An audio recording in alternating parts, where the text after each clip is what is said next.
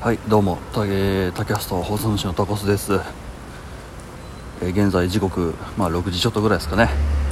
はい今日から、えー新しい、まあ、移動先というか、まあ、実際には移動じゃないんですけどね、はい。まあ、配置換えの、えー別の事務所の方に行きます。ってかい行ってます今。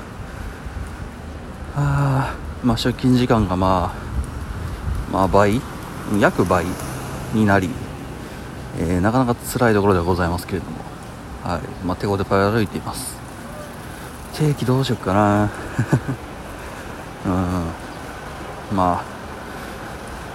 というわけでまあいろいろねバタバタしてましたけれども一応今現状えーあと12週間ぐらいでねこのバタバタ、えー終わるかと思ってますので、まあおそらくその1週間2週間後になればまた毎日配信ができるようになってくれるといいな。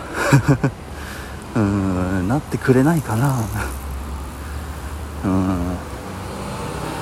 いやそう割とすんなりね向こうが受け入れてくれたのでですね。